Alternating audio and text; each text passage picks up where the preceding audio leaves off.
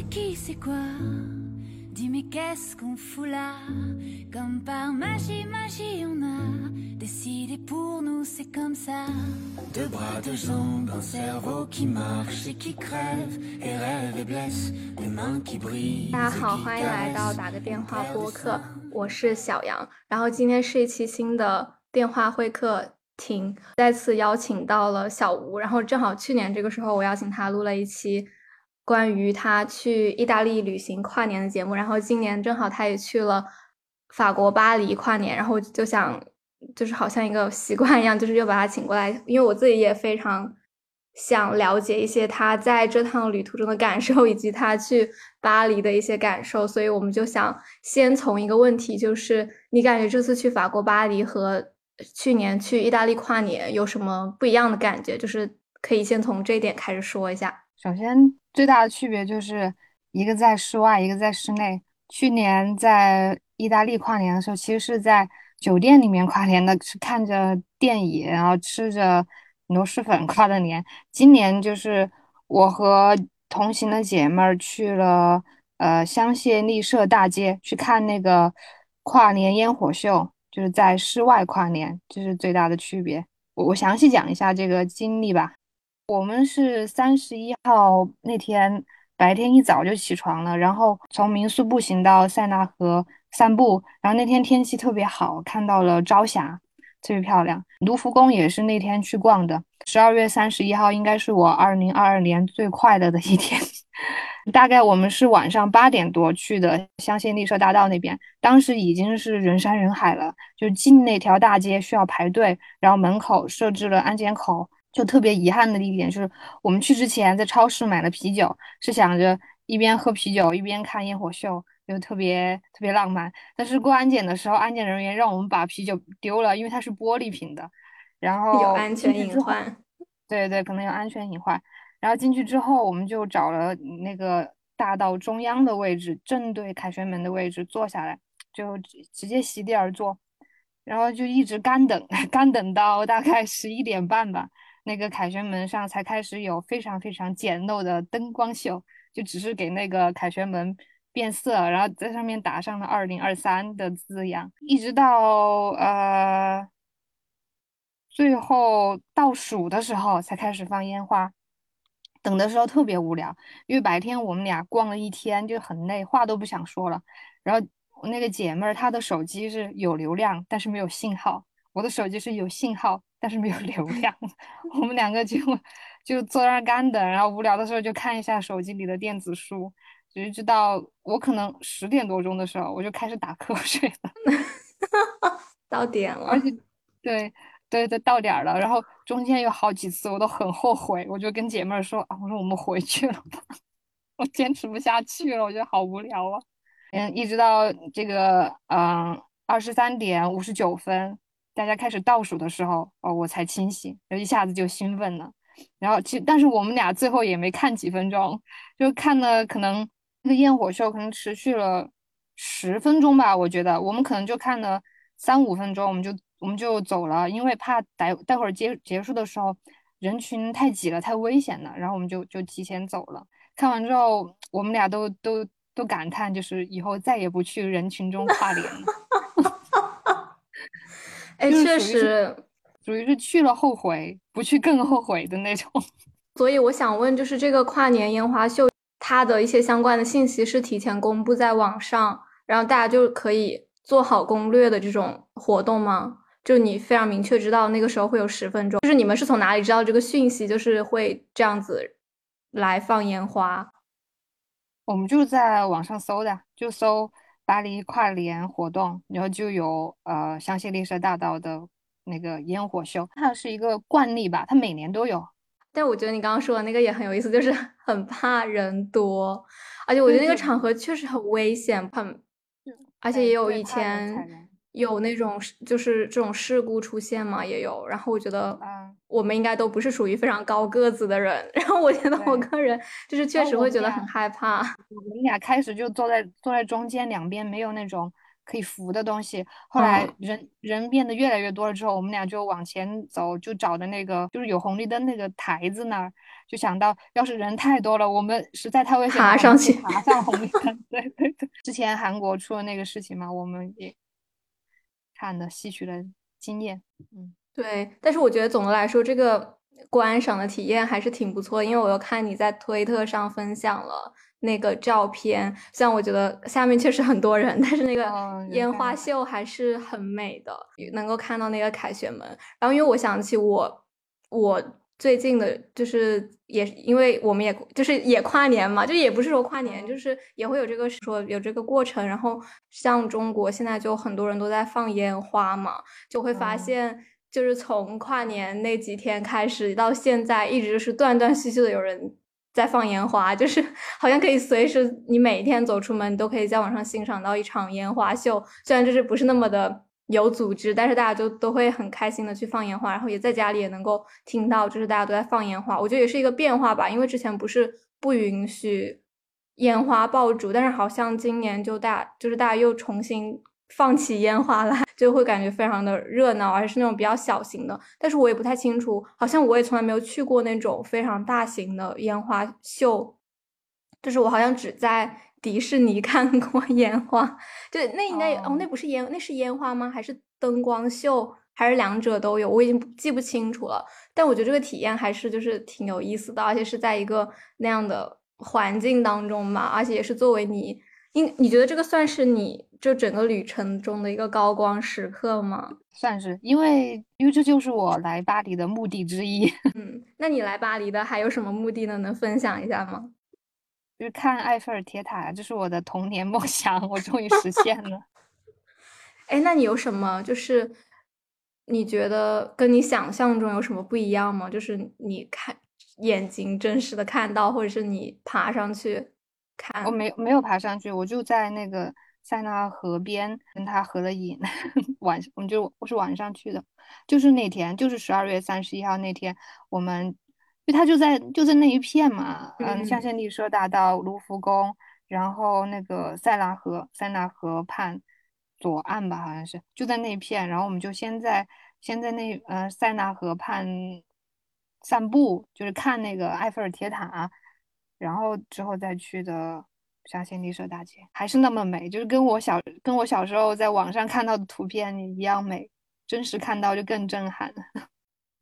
哎，那我想问一下，就是因为我之前正好就是看到一个博主分享，就他好像现在正在巴黎，然后他就有一个帖子是分享到说，大家想象中的巴黎和实际的巴黎有什么区别？因为我觉得可能或多或少大家心里都有一种对巴黎的浪漫的想象，但同时就他也说到说，其实在一些非常普通的街道，我不知道你在这次旅程当中有没有时间去就是逛到一些相对来说比较普通或者是没有那么呃著名的一些地方，就是一些普通的街道会看到一些比如说垃圾或者是就是那些大家都不会觉得说是赏心悦目的东西。我想知道你你在这个旅途中有没有碰到这样的时刻或瞬间？有，对，就是总结一下对巴黎的感受，就是脏乱差嘛，嗯、呃，就很脏，因为我在德国待的这个城市真的很干净。就是虽然没就是哎就就很干净，也没有什么烟头啊酒瓶啊什么的，但是在巴黎我们民宿我们待的那个区，它好像是它是一个黑人比较多的区，是拉丁区吗？嗯，它是黑人比较多的区，我我也不知道是，但是我们住的那个那那个民宿是是中国人开的，因为那边比较便宜，那边但是那边吃的还挺好吃的。就是除了环境除了脏脏一点脏以外，其实我感觉那些路人，那些路人还挺好的，就挺热心的。我们住的那个民宿外一出去就是那个地铁站，地铁站站口。那有一天那个站口封了，但是我们不认识那个法，不认识那几个法语字嘛，然后就有站在地铁外面，就是那种街溜子。他就提醒我们，他他他也不会说英语，他就大声的用法语。提醒我们不要进去不要进去，然后我们听不懂，我们也不知道他在喊我们，最后他实在实在没办法，他就敲那个就是告示牌。然后、哦、我反应过来可能是不能进去的意思，还觉得还挺热心的。是的，是的。他难道你们就是看不出来当时他封了吗？没有完全的封掉那个地铁口吗？门没有关，地铁口没有关，只是有个告示而已，只是有个告示而已。Oh. 可能我们第二天再去，是因为那个闸机坏了，就是入口的闸机坏了，工作人员在修，可能就是因为那会儿吧，在修，所以不能进去。坏了，所以后面就是一天或者两天之后，那个地铁站口又重新开放了吗？还是就一直没有开？又又可以进去了，后来就又可以进去。哎，但是你们应该还是有，还是有办法从别的口进去的吧？啊，对，后来我们又去别的口了呀。对，巴黎地铁也就是挺怎么说，挺不严谨的，就怎么说，就是那个闸机有的时候可以用，有的时候它又不能用。就有的时候你要把那个你的那个纸质的票插进去，它才你才可以把那个门打开。那、嗯、有的时候又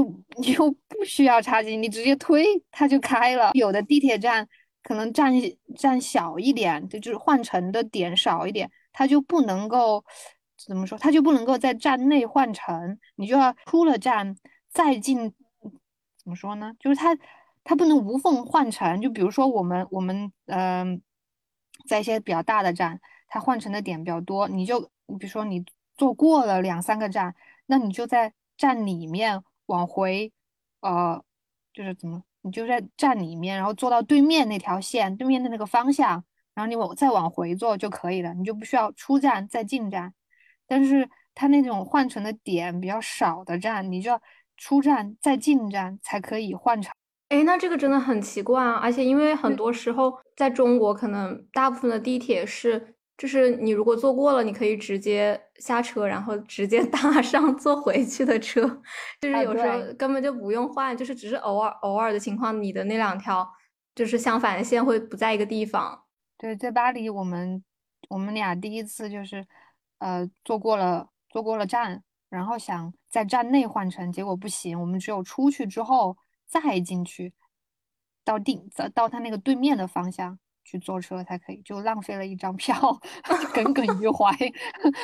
确实，而且我想到就是你刚刚说就是关于地铁的一些细节的事情嘛，我就想到我之前看了一个法国的电影，它是叫《全职》，然后它里面其实也有很多对于巴黎交通的描绘吧，就是讲到因为经常比如说罢工或者是交通就完全停摆，然后那个女主她是住在那种就是城郊地区，她首先必须要搭车搭到那个地铁站去，然后她再想办法就是坐地铁，如果没有地铁的话相当于她就很难下班。而且她这个电影她讲的其实是一个她既有她是一个单亲母亲，然后她又有一份全职的工作，同时她又想去申请另外一份工作，就是整个电影的就是配合其他的个人个人的那些非常繁杂的事情，然后再加上巴黎地铁的就是各种非常让人觉得很乱啊，或者是人很多啊，因为他每次去搭地铁的时候都是比如说下班的时候，或者是大家都在换乘，或者是大家都被要求说哦这个线就不开了，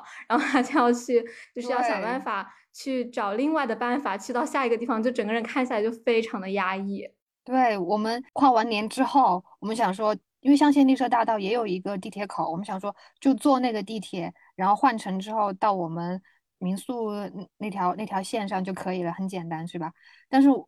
那个烟火焰火秀结束了之后，我们往香榭丽舍香榭丽舍大道那个地铁口走，结果发现地铁站被封了。然后我们就问当就是在场的呃法国人，问了问了一些年轻人，我们就说。呃，这个这个地铁站什么时候开？他们说可能要白天六七点钟的时候再开。我们说为什么呀？他们说因为人太多了，他就关了。然后我们说怎么办？我们就问他们那那怎么办？那他们说要么就打车，要么就留留留在这儿嗨到六七点。就然后我们没有办法，然后我们就沿着那个地铁站的那个地铁线路。走走了三个站，走了可能一个多小时啊，真的腿都要走断了。那天走了三个站才找到一个入站的时候不需要排队的站，然后我们进去之后进到那个坐地铁的就是地铁那个轨道那边嘛，坐地铁呢就开始人山人海，有警察在那儿维持秩序，我们俩上地铁就是被挤上去的，挤上去之后那个门还关不掉，是两个工作人员面对面推那个门才把那个地铁的门列车的门关掉，好可怕呀！这真的，你刚刚的描述太可怕了，就像国内早高峰那种那种感觉，人是被挤上地铁的。真的，你刚刚讲的那些就是细节，又让我回想起了电影里的一些细节，比如说你刚刚说你因为找不到或者是进不了地铁口，你必须要你们必须要走嘛。然后就它里面有一个情节是，那个女主因为地铁关停了，她就根本就没有办法回家，所以她就相当于在街边的旅馆住了一个晚上，就是。就是真的那种情况就特别的崩溃，然后但我觉得又是真的就特别的写实，就是听你这么一讲，而且那种就是大家都非常紧张非常急切的想要上地铁，然后那种非常挤的那种时刻，就真的感觉非常的非常的写实吧，只能说很写实很真实。是的，巴黎不好的印象就来自于它的地铁站地铁里、嗯、地铁站里面是挺脏脏乱差的，然后我们住的那个区，它就是不同的区，它的环境不一样。我们嗯二号吧还是叫我们去逛一个呃进化论博物馆，然后那个馆它是在大学那边，那那就先贤祠那边那个区就属于呃怎么说居住的人可能素质比较高的一个区吧，呃那边比较富的一个区吧，可以这么说。然后就很干净，非常的干净，而清风雅静的，又又干净又安静那种感觉，就跟我们民宿住的那个区截然不同。所以你说的这个区是和香榭香榭丽舍大街所在的区是一个区吗？还是不一样的两个区？不是，不是一个区。巴黎分为很多十几个区嘛，进化论博物馆那个区好像是在第五区，然后那个区是法国一些呃巴黎一些大学所在的区，所以它可能就比较环境比较好。哎，这这个也很，我不知道怎么说，是一种，他是因为他们花了更多的钱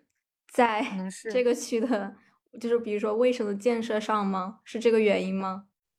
可能是德国也有这样的情况啊，就是比如说有一个区，它是土耳其人比较多，那个区的环境可能就比较差。然后如果那个区是学生宿舍聚集的区，那那个区可能就比较干净。因为我感觉在我的理解当中，就比如说一个城市它大概的干净水平是会差不多的，我我去过的几个城市体验下，虽然也会有不一样的感觉，但是我感觉就是可能不会有那么强烈的反差。就比如说像你刚刚说到的，就是那个那个可能富人区它会非常的干净，但是可能在一些移民的区移民居住的区就会比较脏。但是我觉得我就是我很难理解，不知道为什么，可能就是呃，那个区的政府在他那个区做了更多的努力，对，可能他们对环境维护的投资不一样吧，有可能移民区更多的钱就花到维护治安上面的，也有可能。理解了，那我们就跳到我们的第二个问题。这个问题我想到是因为你你这一次旅行其实是和一个可以说是志同道合的朋友，然后其实我我也挺想听你分享一下你和这个朋友一起，因为你们之前也去德国的一个地方玩了嘛，就我也看你分享了一些细节。不是这个，那你很幸运啊，你有两个志同道合的朋友，对吧？就是因为你又能在德国和一个志同道合的朋友去玩，然后又能在法国跨年的时候也找到一个志同道合的朋友。对，我觉得你可以分享一下，就是因为你去年是和你的室友们，对吧？学妹，学妹对学妹一起去意大利玩，其实也提到了一些就是你们的不同的地方，但我、嗯、对，就是可以分享一下你的不同的感受。这次是我觉得是我玩的最省心的一次，因为这次做计划什么的都是那个姐妹做的，我只要跟着她就行了，因为她去过一次巴黎，然后她就有经验。然后我们订民宿，呃，预约博物馆的门票，然后日程安排，就每天去逛哪一个馆，都是他规划的。然后他规划好了，他问我有没有什么其他意见就完了。餐厅大部分也是他他找的，除了他生日的那个餐厅是我们问了，嗯，在巴黎生活的一个朋友他推荐的以外，其他的都是他他找的。然后就我就就很省心。然后因为我们两个怎么说？叫什么喜好比较一致吧，所以也没有出现分歧的地方。嗯，然后去逛逛博物馆的时候，我们这这次逛的博物馆，其实它除了那个除了我们临时发现的两个两个馆以外，其他其他都是他逛过的。他对母系文化的了解很很深，然后他就在那个博物馆里面找跟母系相关的展品，然后我只要跟着他逛就完了。你这个就跟就等同于找了一个主题导览员，还是你很喜欢的主题。对对对，那我们我们进去逛的时候也是，我们进每个博物馆之后，其实我们俩都是分头行动，然后他如果发现有母系的展品，他就发信息给我说快过来我在哪儿，然后我就去找他，然后谁先逛完谁就发消息给给谁说，然后就在哪个地方等就完了，就很自由。我们住的也是很便宜的民宿，然后吃的东西都是我们想吃的菜，就是我们俩都不挑。嗯，我们吃东西找找餐厅什么的也挺随意的，而且运气也挺好，或者说巴黎好吃的性价比高的餐厅太多了，我们随便进一家餐厅都是好吃又便宜。嗯，没有踩雷，我们没有逛任何的商场，逛的最多的就是书店。我觉得这个还挺好的，就是因为我们初高中或者以前很多对去巴黎旅游的想象就是逛商场购物，尤其是买一些什么就是说买奢侈品啊相关的这些话语吧，但我觉得你提到这个就是你们根本就没有去逛这些商场，因为你们的喜好都非常的一致，并且你们去了很多就是比如说餐厅也好，就是你非常你们都找到了非常适合自己的，然后自己两个人都是那种可以说是比较随意，但是你们的其实基本的喜好都是非常一致的，然后你们去逛的书店就听下来就是这个旅旅程的就是整体都是你们想要的东西，就是没有意思是你们没有想要的。比如说你去逛了很多书店，我还挺想听一下有什么让你印象比较深刻的书店。我们逛的那个莎士比亚书店，哦这个很经典。对，然后我们俩都在里面买了书，他买了一本讲女巫的书，希腊神话里面跟女巫有关的东西，我我记不太清了，然后我买了一本讲的是呃，一个女性调查记者，什么卧底疯人院的一本，呃，虚构小说，但它也是以真人事迹为基础创作的，是在莎士比亚书店里面买的。我们还逛了一些旧书店，就是逛了一家英国人开的旧书店，逛了一家美国人开的旧书店，然后还在里面找到了很多，看到了很多禁书，就是你可能知道那个什么上海生死节。还有一个叫张荣的女作家，哦、我知道，我知道她。对，她写的一些关于中国的一些一些故事。就是你说到了中关于中国一些书是中文的吗？还是说是英文的？哦、就是英文，没有中文书。我们这次没有找那个华语书店，但是我觉得肯定汉语书店，我觉得肯定是有，肯定有华人开的汉语书店的，但我们没有找。我还想问，就是你在这个书店里看到了，因为不是在法国嘛，所以它的英语书的比例是会和法语书的比例持平的吗？还是说其实你看到更多的英语书？我觉得在法国还是可以找到很多卖英文书的书店，就是它有的书店它即便是主打即便是主要卖法语书的，但是它也有英语英语书英语区，然后还有很多专门的，就是像我刚刚说的英国人美国人他们开的书店，然后那里面卖的全部都是英文书，然后莎士比亚书店卖的也都是英文书。所以你说的在莎士比亚书店买的书是新书是吗？新书，它它又那个书店又有新书也也有旧书都有。哎呀，我真的听着好羡慕。然后书店就除了那种牌子就是有品牌的书店它装饰的是很现代化的，然后像莎士比亚书店还有英美人开的二手书店，他们都是那种很古老很古旧的那种感觉，就是整个没有什么装潢，就是书架对书架挨着书架书架挨着书架密密麻麻的书，然后你取上面的书还要就是让工作人员爬上梯子帮你取那种，然后那个梯子也是很老旧的木质梯子，书架也是木质的，就很有很有味道很有感觉。听你讲这些勾起了我一个有点伤心的回忆。我之前在地图上标了一个就是有两家旧书店，然后我就一直很想去看，但是就没有机会嘛，然后大概是前一个一两个月的时候我就专门去那里那附近想去找一下这两个书店，因为想买一些旧书，然后我就发现那两家书店都倒闭了，就应该也我不知道是不是倒闭了，就是就都没有开，但是我是下午去的嘛，就还是算一个挺正常的营业时间，因为我一直都比较想去找一些就是比如说英语英语书的旧书，因为我感觉买买新书还是挺贵的，就是在中国。然后我之前在一家书店，就是也是一家旧书店里面找到了一本老舍的小说的法语版，就真的还挺让我惊喜的，就是能够一定程度上激发我学法语的这个动力吧。所以我也想想买一些那种旧的法语书，就对这方面还挺感兴趣。所以听到你说就是你可以去这些地方，就感觉还挺好的。而且在那些旧书店工作的工作工作人员还挺多都是年轻人的，就感觉都是二十多岁的年轻人，嗯，我觉得挺好的。哎，那你有和他们交流吗？没有，没有问什么。哎，那他们应该是会说英语的吧？啊，我会说英语。其实，其实这趟去法国，我觉得这巴黎还挺多人说会说英语的呀。就我没怎么用法语，虽然突击了法语，但是我不知道为什么我经常看到就是说，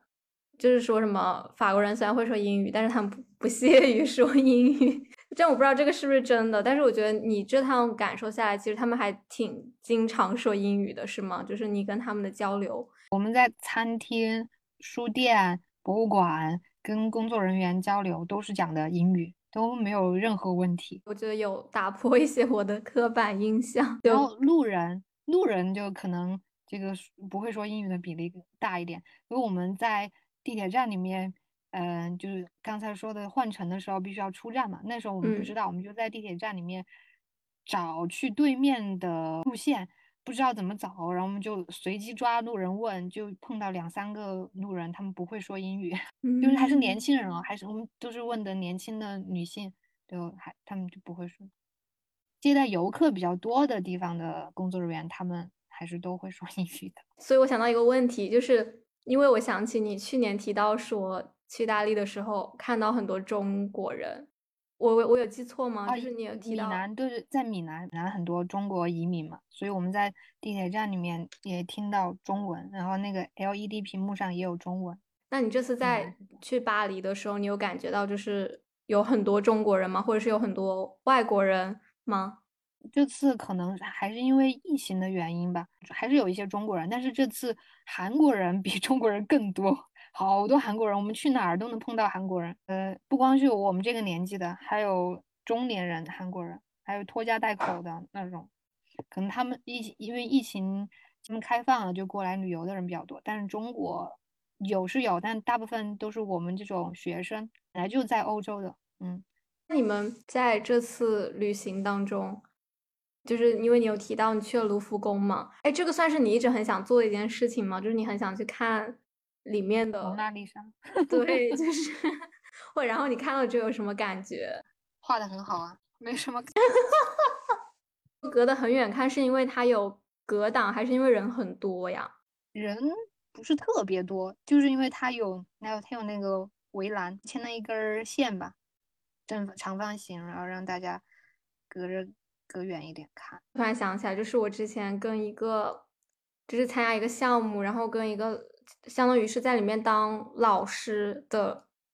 一个，但其实没有比我大多少岁的人，就是一个女生聊天，她之前在可能在巴黎留学的时候去做过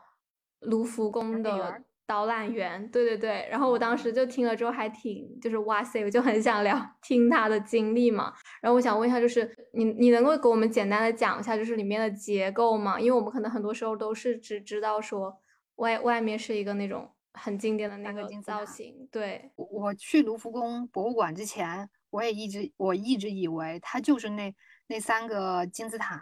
其实不是，它是那那三个金字塔是它的屋顶采光最大的那个金字塔，它有一个入口，然后另外两个是它那个地下一层的呃采光部分，我觉得可以可以这么说，就是玻璃的作用。围着这三个金字塔一圈呃一圈的。那那那个那些建筑也是属于这个博物馆的一部分，展厅部分。然后进去之后，我们我们是从那个卢浮宫商场下去的，就是从那个地下一层进去的，这样就不需要排队嘛。卢浮宫商场是卖相关的商品的，还是说就是一个普通的商场？就是一个普通的商场哦，oh, 用的卢浮宫的 I P 地理位置，嗯，好的，地理位置。对，你进去之后，反正它特别大，然后它是不同的主题，它放在不同的馆，它有好像有三个馆吧，有三个馆，我觉得是左边右边前面啊，一边一个。进去之后它也是从一层两层三层，好像我现在都记不太清了，反正至少有三层好像是。嗯，里面就是它馆与馆之间不是互通的，你必须从这个馆你出来之后才能去进到另一个馆，但是里面唉真的就像迷宫一样。最开始我去找那个蒙娜丽莎迷路了。应该会有那种小册子，就是导览的那种地图册。有，你一进去之后就就有一个那个信息咨询处吧，它上面就摆了各种语言版本的导览册、嗯、有拿一本就好。我是拿的那个导览册找到那个蒙娜丽莎的那个编码、嗯、去找蒙娜丽莎，第一次还是没找到，然后没找到就只有问工作人员，他给我指路我才找到。这么这么一听真的就是很像迷宫，就是你要找一个东西都很难找，就是对于一个第一次进去的人来说。对，就对，我们在里面去找那个，因为它有一有一个这次它还展览展览了公元前的一些展品，然后很多就是母系的展品，我们想去找那个展厅、哦、结果就在里面迷路了，就走了一圈又回到了原点。天哪，这么一听真的好复杂，就我真的难以想象，你知道吗？因为我现在一想起博物馆，我想到的是那个上海博物馆，就是我去的时候，就是它相当于还是挺挺直观的吧，有四五层楼，然后每层楼大概就两三个展，但是可能它的展品也比较有限，然后可能它的展也比较少。但是我觉得像就是卢浮宫这样的博物馆肯定是非常非常多展品或者是不同的展厅。你这次去，你就是包括你提到那个展览母系社会的展厅，就就是你可以分享一下，就是比如说你有哪几个比较印象深刻的展厅或者是单独的展品吗？现在的话我只记得蒙娜丽莎还有胜利女神那个雕塑，还有断臂维纳斯，然后以及母系文化展品。母系文化展品里面让我印象最深刻的是一个，我之后可以把图片发给你，如果你要好呀，好了，是一个眼睛女神的嗯陶陶艺品。那个展品我在网上看到过很多次，因为眼睛这个元素它就是一个母系元素嘛，当时以为它就是很小的小像一个小摆件一样的东西，实际上不是，它还是挺大的，可能有一个怎么描述呢，可能有一个 iPad 的那个尺寸那么大，就是普通的 iPad 的那个尺寸那么大，是一个红色的陶器，看到之后非常的震撼。然后还有很多很很多特别可爱的陶艺展品，大大小小的，还有很小的那种用陶土捏的那种小人人儿，一个小女神的雕像、嗯、鸟女神的雕像，还有那种小小的动物的那种用陶陶土捏的，很可爱。就是那个姐妹说，其实在母母系母系时代，就很多人都把很多人他随身都会携带一些这种小的陶土做的小挂件，对，小挂件，然后小小的女神的雕像，以起求一种保佑的作用吧。所以就是刚刚这些陶土，就是都是在你说的那个关于母系社会的展展厅里面，就是那个那个展厅人特别少，为什么？为什么大家都又不了解啊？而且觉得。很普通，觉得它很普通。但是它是有在展览的名字上面标明了母系社会吗？不会写，它不会写，没有写这些，它都是写的什么远东、嗯、远东文明、叙利亚文明什么，没有明确的提到过母系这个词。哎，那还挺狡猾的，这么一说。对，如果你了解母系文化的话，你一看就知道啊，那些就是母系时代的产物。因为它的主题都是眼睛、嗯、然后还有就女性女性的身体动物，反反正很多都是很自然的元素，还有猫头鹰什么的，因为母系有有这种眼睛眼睛崇拜。明白，我觉得还真的还挺狡猾的呢，没有以这个为主题来做这个展览。哎，你刚刚说就是提到了那个胜利女神是那个自由引导人民那个那幅画吗？那幅画我也看，那幅画不好像不在卢浮宫。那个圣女神是一个雕塑，是一个石膏、哦、石膏雕塑，就没有头，有个翅膀那个。那你还提到了你去了那个进化论博物馆，这个是你们提前就选好的想去的。这个是我们刷小红书突然看到的突然看到的。这个博物馆特别可爱，它其实是给小朋友做那种呃科普的一个博物馆，嗯，里面特别多小孩儿，它就是从海底到天上，就各种生物的模型，然后还里面还有一层放了动物大迁徙的模型，就各种各样的非洲的那种动物迁徙的那种场景，它给你做出来的。它是做那种等比，就是等比例的那种吗？对对，等比例的模型，嗯，有长颈鹿什么的，就有点像那种自然历史博物馆里会有的东西。对对，你除了这两个还去了其他的像美术馆、博物馆这样的地方吗？还去了一个，这也是在小红书上刷到的，挺好用的哈。是的，它嗯，它还有一个教堂里面，它在展出那个泪滴装置，就它它可能是用用什么胶胶滴还是叫什么，我不知道那个材质叫什么名字，反正就是用人工的材料做成那种内滴的形状，放了一些什么蝴蝶呀、啊，嗯，什么植物啊，你包裹在内滴里面，让那个内滴从教堂的顶上用一根线给它垂下来，给它拉下来，然后做成了，对，然后给它围了一圈儿，围了就是像一个螺旋形状的那种，一圈一圈一圈，看着非常的美，非常震撼、纯洁那种感觉。那这个教堂就相当于就是用来，就是现在就是用来展示这个艺术装置的，还是说它还有别的东西？没有，它本来就是个教堂，只是那个艺术家选择这个教堂展出他的作品。嗯、你刚刚提到那个教堂，我就想到你有看那个巴黎圣母院吗？我在外面远远的看了一眼，拍了个照片而已。那现在是可以可以进去吗？现在是已经不清楚，我就隔得很远拍了张照片而已，已经看不出它是烧毁的那种。我们就最后一个问题是一个关于语言的问题，就是想问你说，因为你提到在去法国之前，虽然你刚刚也提到说英语就非常的够用，但是我还想问你，就是你有没有在就是这次旅程当中用到你的法语？用到了展开说说。我这次只用到了只用到了哪些呢？就是 pardon、uh, merci、bonjour， 然后还有点餐的时候我都先问人家嗯 l'anglais， 就是我说 vous parlez l'anglais， 对，你会说英语吗？然后结账的时候喊一句 l'addition s'il vous plaît，哦，就是只只用了这几句，而且这这是都是属于那种在一段对话的开头和结尾会用的话。对对对，就问他会不会说英语，他会说，然后接下来就英语交流了。然后结账的时候说、嗯、用用法语喊他来结账就更更优先。我觉得这个还挺有意思的，我觉得这可以作为一个那种，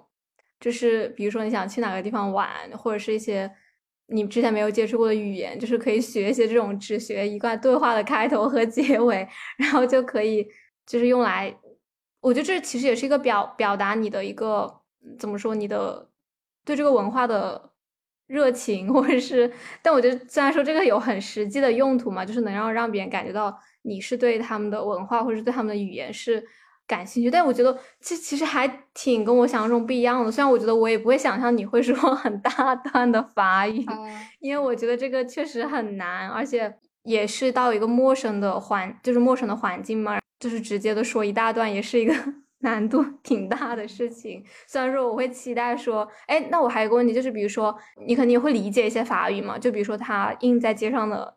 字，比如说商店的名字，或者是不知道那个是个什么东西，就比如说那家店是干嘛的，就这些你有感觉你有用到这个能力吗？我没怎么看商店的那些店不用看招牌就知道它是卖什么的了呀，就知道它是做什么的了呀。嗯，没有，但是就是我不知道，可能是因为我个人的一个习惯吧，就是我会就就算就是在国内我也会就是非常，就是我很喜欢到处看，然后我很喜欢去找一些，或者是比如说看剧的时候会看那个单词，就比如说看法国电影，看法语电影，我也会去注意一下它那个背景的那个，就是比如说那个商店的名商店的名字上写了些什么内容，或者是它那个出现那个报纸上面有什么关键词是我能看得懂的，说听别人说话就能够感受到一点自己会这个语言的那种小小的快乐，这也挺有趣的。是的，对。那我们今天就差不多可以录到这里，就非常的开心。那你有对下一年跨年的计划吗？没有，但是可能会去葡萄牙，因为葡萄牙哦，对对对，我还呃还想补充一点，就是巴黎它是啊，法国它是对所有二十六岁以下的欧洲居民去参加博物馆免费开放。好好呀，真的。二十六岁以下，包括二十六岁，还有西班牙，像葡萄牙也是。我们这次去所有的博物馆都没有，都一分钱都没要，因为我们二十六岁以下。这个真的还挺好的。那这个是说，它所有的展都开放给你？有的特展不一定，嗯、要问。嗯、对对，因为我记得是有一些。就是我之前可能在上海去一些博物馆，它也会有相关的优惠，就是对于学生的嘛。但是可能一些就是比如说特展还是会收费，我觉得有时候这个钱还是挺贵的。对，就是其实这些博物馆如果我们不是二十六岁以下的话，它是会收至少是十欧，还是挺贵的，差不多七八十，其实也还好吧，就是我觉得、嗯、但我觉得这个政策还是挺不错的。所以就特别羡慕在法国在欧盟长大的小孩，嗯，从小就免费进这些博物馆去接受这些熏陶。对，到艺术馆博物馆我想到一个，就我脑海里面有有想一个画面，就是那个算是我比较深刻的几个在去博物馆或者是美术馆的一个记得的画面，就是那个时候是一个漫画家的展吧，那个展厅大概有三到四幅画，其实并不大的，可能就三四十平方米。然后那个时候就有一个小孩，大概三四岁吧，就他就会坐在那里对着他那个画画自己的画，就反正那个画面就是一直在我的印象当中。对，这次我是我去逛那个嗯奥赛博物馆，它里面有一个展厅，这次是为了纪念一个女画家做的一个特展，纪念她诞辰一百周年。然后她画的很主题基本上都是。自然啊，动物啊，这些很温馨的主题，然后就很多小朋友，特别是小女孩，就蹲在她的画画之前，就那样临摹她的画，你就觉得看着特别有爱。这个瞬间是非常的，真的就是一直让我记到现在，可能已经过了两年了吧。非常感谢小吴的参与，然后希望之后有更多的机会来聊天。感谢我们俩可以一起去跨年。对，是的，可能还要还要一阵子吧。对，我会努力的。就是感谢大家的收听，我们下期再见，拜拜。Deux bras, deux jambes, un cerveau qui marche et qui crève, et rêve et blesse, des mains qui brisent et qui caressent, une paire de seins.